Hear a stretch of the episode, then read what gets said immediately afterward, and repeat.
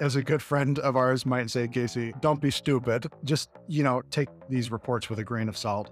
Uh, declining market share in no way is indicative of catching up, smaller competitors catching up.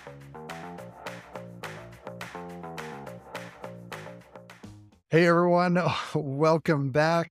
Today, we're going to take just a couple minutes talking about the NVIDIA H two hundred. We feel like we need to at least do a token video on that big announcement. I say token video because everybody's still talking about NVIDIA. But specifically, we want to kind of invert the discussion a bit and talk about A M D and Intel and their ability to catch up in the A I arms race. Can they do it? We'll talk about that.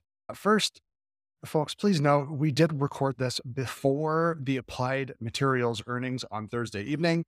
We will be providing you with our take on that very soon, especially in regards to the fiscal year twenty twenty-four outlook. Suffice to say, we think this is an important update to understand and really perhaps get the first glimpse into what twenty twenty-four could hold for the semiconductor market. So check our community board here on YouTube. Uh, check us out on Twitter slash X as we provide some initial takes on that earnings report. Okay, enough said about that. Back to the NVIDIA H two hundred discussion, Kasey.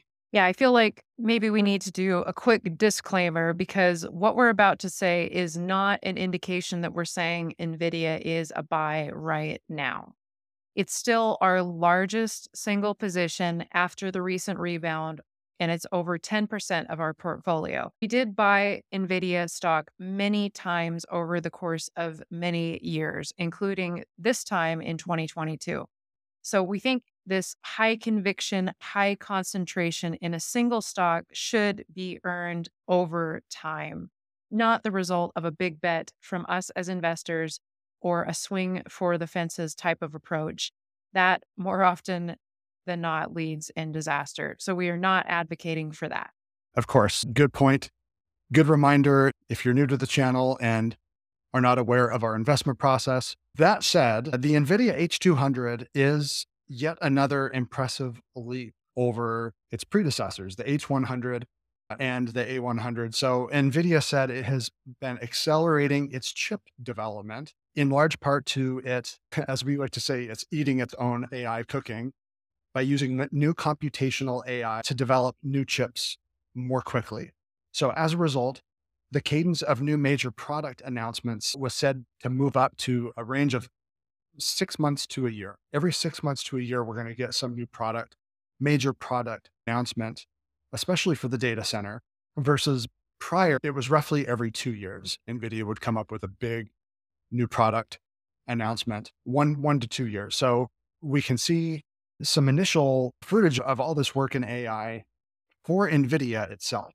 Now, as far as this new H two hundred system, again, based off of the Hopper chip architecture, besides ongoing software and L L M or large language model library intros to make these things even more useful for A I developers, the big jump here is in H B M three E memory. So high bandwidth memory, third generation E.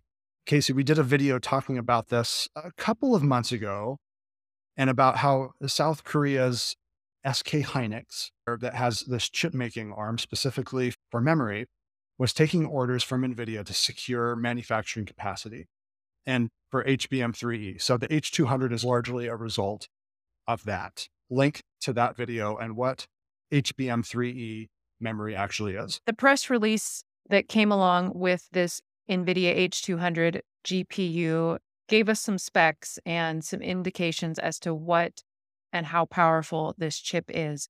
They said it's faster, larger memory. With H B M three E, the NVIDIA H two hundred delivers one hundred forty-one gigabytes of memory at four point eight terabytes per second, which is nearly double the capacity and two point four times more bandwidth compared to its predecessor, the NVIDIA A one hundred. This H two hundred will lead to further performance leaps, including nearly doubling inference speed on Llama two, a seventy billion parameter large language model compared to the H one hundred. So if you're unaware, Llama two is Meta's new large language model, aka Facebook, Instagram, and WhatsApp. This is an L L M framework that is available to tinker with if you're a developer, and that Meta hopes to make some money off of once those, once the results of the tinkerings get released via large cloud distributors. So basically they'll be making money off of the resale of those. If, you know, Microsoft Azure resells a Llama two based A I model, or A W S, or whoever. So that's what Llama two is. Big performance upgrade in training A I using the H two hundred. Before continuing, let me remind you to hit the like button and subscribe to the channel if this video is helpful as you do your own investment research and increase your knowledge of business and technology. We really appreciate the support, as subscribing to the channel helps us continue putting out content like this. All of the tech giants, Amazon Web Services, Google Cloud, Microsoft Azure, and Oracle Cloud Infrastructure will be among the first cloud service providers that will deploy this chip, the H two hundred-based chip, starting next year, in addition to CoreWeave, Lambda, and Vultr. This chip will be available from global system manufacturers and cloud service providers starting in the second quarter of twenty twenty-four. Now, you mentioned uh, in the press release there, Kasey, a couple of the smaller cloud infrastructure providers also getting access to the H two hundred system. This is interesting, Kasey. There's a lot going on under the surface here with NVIDIA's business model, and provides some, some interesting insights into the type of manager Jensen Huang is. Recently did an article about how NVIDIA has been investing in many of these startups, including CoreWeave, to bolster its ecosystem, or what's called its, its platform, in the coming years. Huang has talked a lot about this as of late, about wanting to make NVIDIA a platform, other companies building their business atop what NVIDIA has done. And so if those customers succeed, NVIDIA succeeds. And it's distributing a lot of its cash windfall to invest in many of these companies. Link to that article here. Now, make no mistake about this, a cyclical downturn will crop up at some point for NVIDIA, just like it has at numerous points in the past. That's why we're sitting pat with our position right now and not doing anything at this point. The question now is, when will the next downturn come? We still think that current demand remains elevated through the end of calendar year twenty twenty-four, but that doesn't at all diminish what we believe will be NVIDIA's long-term dominance for many years to come as a result of this constant improvement and innovation in what they've already done, as well as all of these small bets that they're spreading across the industry right now in what could be this next iteration of A I. So now the main question, can A M D and Intel catch up with NVIDIA? Nick, I know you have two good reasons as to why leaders in a certain market can lose their leadership. Tell us a little bit more about that. Yeah, there, there's a principle, maybe not quite a hard and fast rule, but a general principle in tech that a lack of understanding it, or maybe just overlooking it, uh, has burned us at times in the past. So leaders lose their leadership for one of two reasons, Kasey. This is important. The first, they fumble the ball. Uh, they make at least one critical error, if not multiple, and leave the door open for a competitor to pass them up. This is what happened to Intel over the course of especially the last decade, which left the door open for Taiwan Semiconductor Manufacturing to pass them up in manufacturing capability, and then also for A M D to catch up in chip design. Okay, so the first reason a company loses leadership, it's their own doing. They make mistakes. Second, there's a major tectonic shift in underlying technology that moves the market out from under said leader. So this is what NVIDIA just did to its peers and the data center chip market. It moved the market away from a C P U-centric system for data centers to a G P U-centric system. And this really got accelerated by the viral nature of ChatGPT.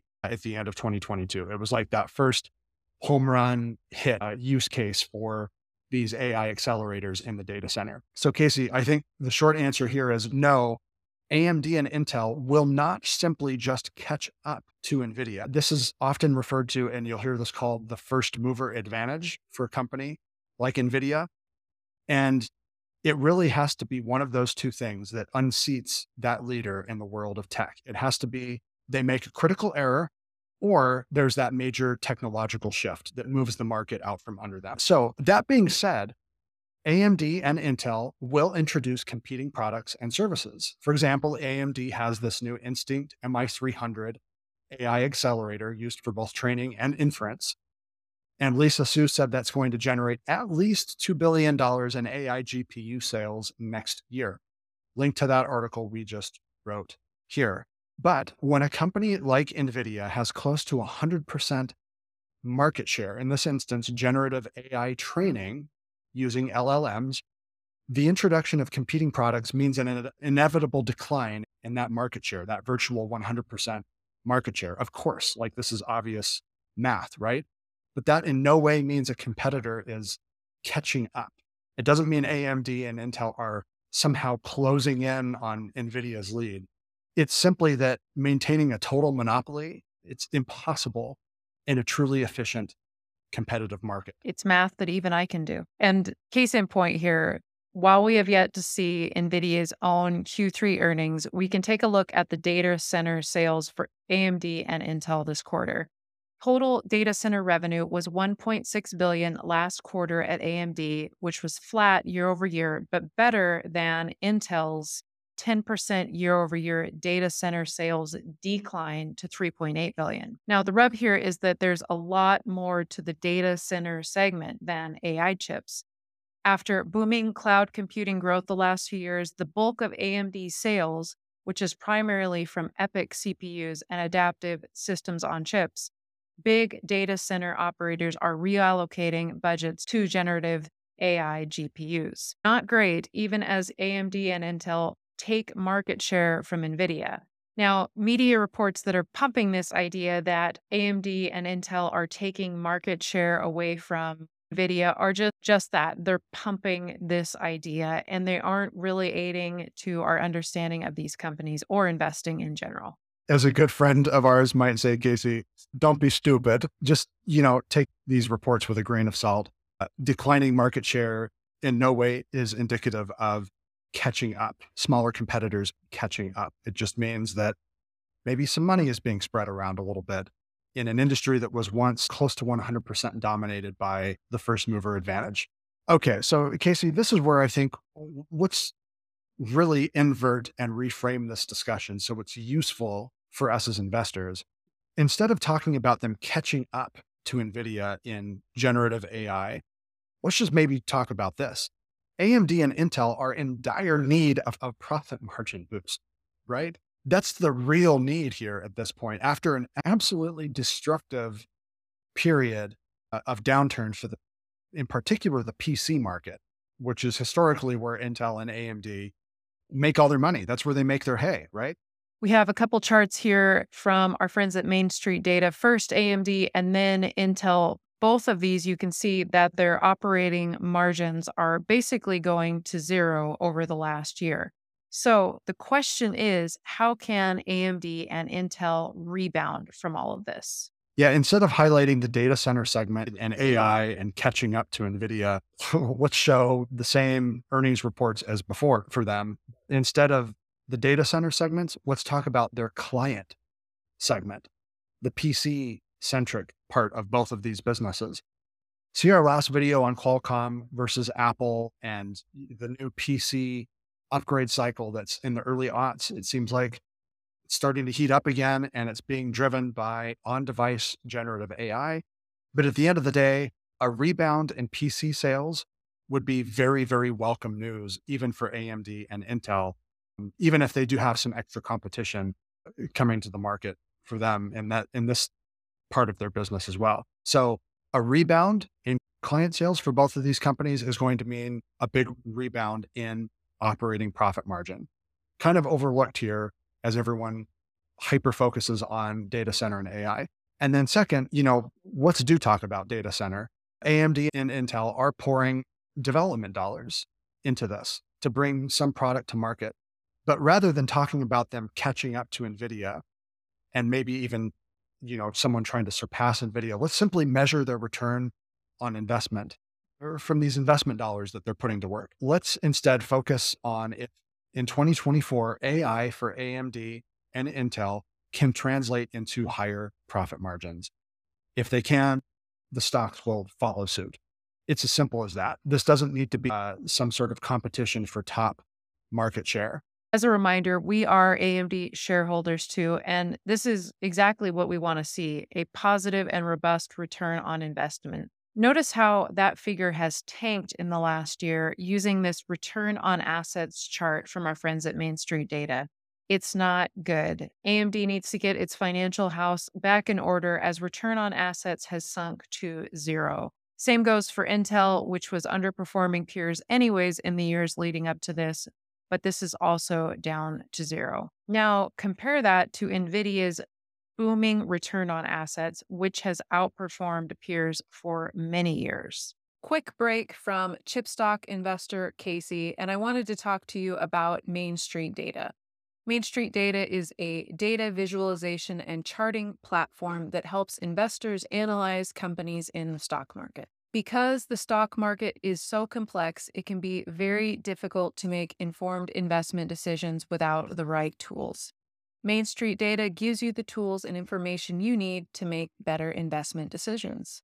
Main Street Data offers a variety of benefits, including data visualization, charting tools, and company earnings, calls, transcripts, which are an easy way to reference up-to-date comments from management of your favorite stocks. You can sign up for Main Street Data today and get a special discount through our link below in the description. Now, the story is very similar, Kasey, if we use return on invested capital, R O I C. That's probably for a different video, though. Just a simple comparison here using return on assets. And again, like I mentioned before, this gives us some insight into C E O Jensen Huang's management style. He's really created this very unique business model, essentially the world's largest for-profit research and development company. If your investment thesis in A M D and or Intel is that they're going to catch up, uh, I'm not so sure that's going to work out so well. Uh, I think that hope could lead in some disappointment. That doesn't make, make either, either stock a bad investment, though. Just maybe take a different angle looking at this.